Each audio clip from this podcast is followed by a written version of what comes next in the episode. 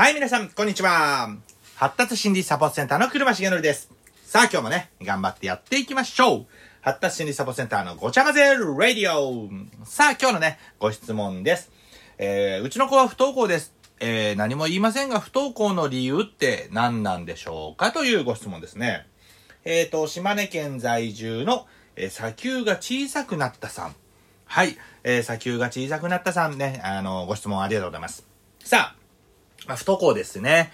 まあ、結構ね、不登校ってね、いるかなと思うんですよね。あの、文部科学省の方では、あの、30日以上のね、欠席を不登校とみなすなんて言ってるんですよね。なので、ぶっちゃけ、えっ、と、例えば30日、要は月1回保健室登校するだけで、実は不登校じゃないんですよ、文科省の認識的には。それ、客観的に考えると不登校じゃないって僕は思うんですけど、だって、ね、1ヶ月30日、まあ30日というか土日ないから30日以上ですよね。の中で、ね、放課後1回行くだけとか、保健室にちょこっと行くだけで、不登校じゃないっていう、その認識ってまあどうなのかなって思うんですけど、まあしょうがないですよね、文科省がそう言うんであれば。はい。で、不登校のその理由をね、子供に尋ねても、あの、なんだろうな。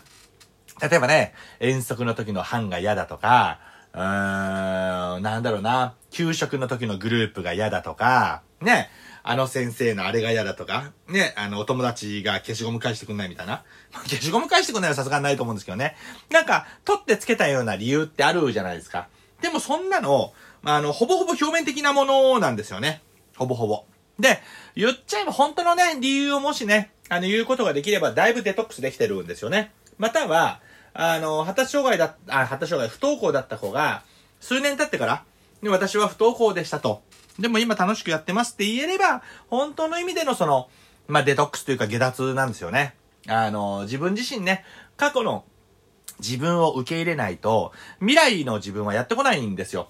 で、過去の自分を受け入れるってことは、ね、その過去の自分を、いいも悪いも全て受け入れた上で、人にね、前向きに話せることがやっぱり下脱につながるんですよね。だからね、それできない限りは、なかなかね、やっぱり自分の過去を否定しがちかなと。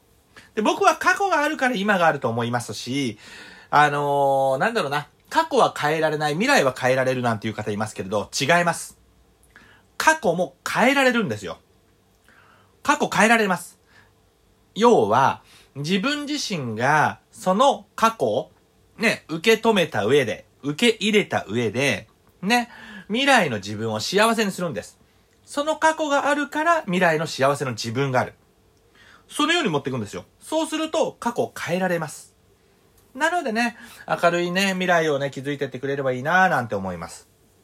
さて、不登校の理由って実は、大別すると3つのパターンになります。3つですね。その3つのパターンのまず1個目っていうのが、授業についていけないです。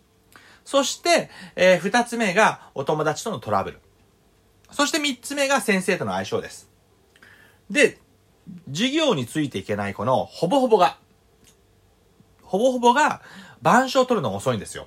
あの、要は黒板に先生が書いた文字を、あの、ノートに書き写すのが遅いんですね。遅いんですよ。あのーなんだろうな、よくあるね、セリフとして。で、もしね、書き終わんなかったら、ね、あの少しスペースを空けてから次書けばいいじゃんなんていう人いますよね。そして授業終わった後、友達に借りればいいじゃんと。ね、そんなことをね、簡単に言う人います。でもよくよく考えてください。ね、そもそも何行ぐらい、どれぐらい空ければいいのかってわかりますかと。ね、授業の中で先生がね、あの決してまた新しいところから書くって、結構な割合で起こると思うんですよ。要はほら、大学の授業みたいに、あの黒板がほら上下にこうね、スライドするやつあるじゃないですか。あんなんだったら別ですよ。違うじゃないですか。ね、書くスペース限られてますし。そう考えると、何回消して書き、書いて、書いていきますかと。もし3回消してね、先生が、あの、まあ、ホワイトボードじゃなくて、黒板ね、3回いっぱいまで書いて、で、3回消してね、4回目書いてたとすると、もう1回の授業で何回もスペースができるんですよ。もうなんか書くの嫌になりません？ねじゃあ友達に休み時間借りました。じゃあその借りた時にね、すべての授業全部ノートって借りれますって話。1限から5限まで。もっと言っちゃえば、まあじゃあね、美術とか体育とかあるかもしれない。でも、4コマぐらいはね、普通に、ね、机のところに座る授業になると思うんですよ。ね、1日4コマ。ね、それを1週間、5日間全部20コマ、全部借りることができます？いい加減友達も、お前いい加減ちゃんと書けよって言うと思うんですよ。その書くスピードうんぬんって、ね、あのー、それぐらいの年齢の子は認識ないですから。そしたらなんか書かなくなりますし、なんかもう、馬鹿らしくなっちゃうんですよ、授業が。わかりますよね？ね。一生懸命書いても書いても、ね、あの、先生がね、消しちゃう。なんかやる気失せるじゃないですか。そして書くことに一生懸命だから、ね、先生の話聞いてないんですよ。聞いてないから授業を、えー、まあ、聞いてないからついていけなくなる。まあ、先生が何言ってるかわかんないんですよ。ね。やる気なくすじゃないですか。ね。学校の目的、それでも板書さえ取れてれば、例えば部活動が楽しいとかね、お友達と触れ合ってるのが楽しいとかで、いけるケースもあるんですよ。でも、板書をね、なんか全部取れなかったらもうやる気なくしますよ。心折れます。だから不登校なんです。じゃあそのね、書くスピード、うーん、お友達と比べて普通にありそうなのかどうかってどうやって判断するのっていうと、ね、まあ、たびたび説明してる WISC、ね、WISC のね、フォースエディション、WISC4 という検査で実はわかります。で、もし板書をね、取るスピードが遅かったとしても、対策はあります。あります。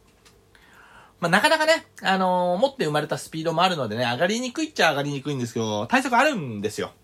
そのね、対策を講じてみてはいかがかなと思います。そしてね、お友達とのトラブル。ね、お友達とのトラブルって大別すると2つのパターンに分かります。それがね、一個が、あのー、ミスコミュニケーション。要はコミュニケーションの相違が原因か、またはです。場の空気読めない発言とか、人の気持ちを推察しない発言。これがね、えー、二つ目の原因として挙げられるんですね。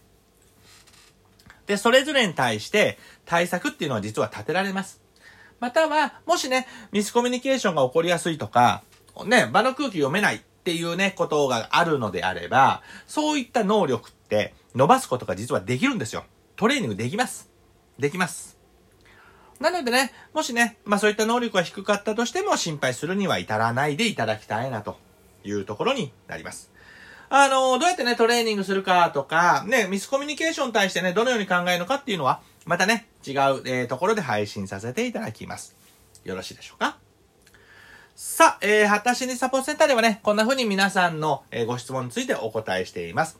えー、発達心理サポートセンターのね、ホームページからご質問いただいてもいいですし、あの、このね、ラジオアプリの、えー、お便りとかね、レターとかから、あの、ご質問いただいてもすべてね、お答えできるんでね、ぜひぜひお気軽にご質問いただければと思います。またね、えー、ウィスク4検査に関しての研修って、まあ、ほぼほぼね、あの、毎週末やってますので、もしね、ご興味あれば、えー、まあ、受講していただければね、少しは参考になるかなって思います。よろしいでしょうか？はい、それではね、今日の配信は以上です。お疲れ様でした。それではまた明日バイバイビー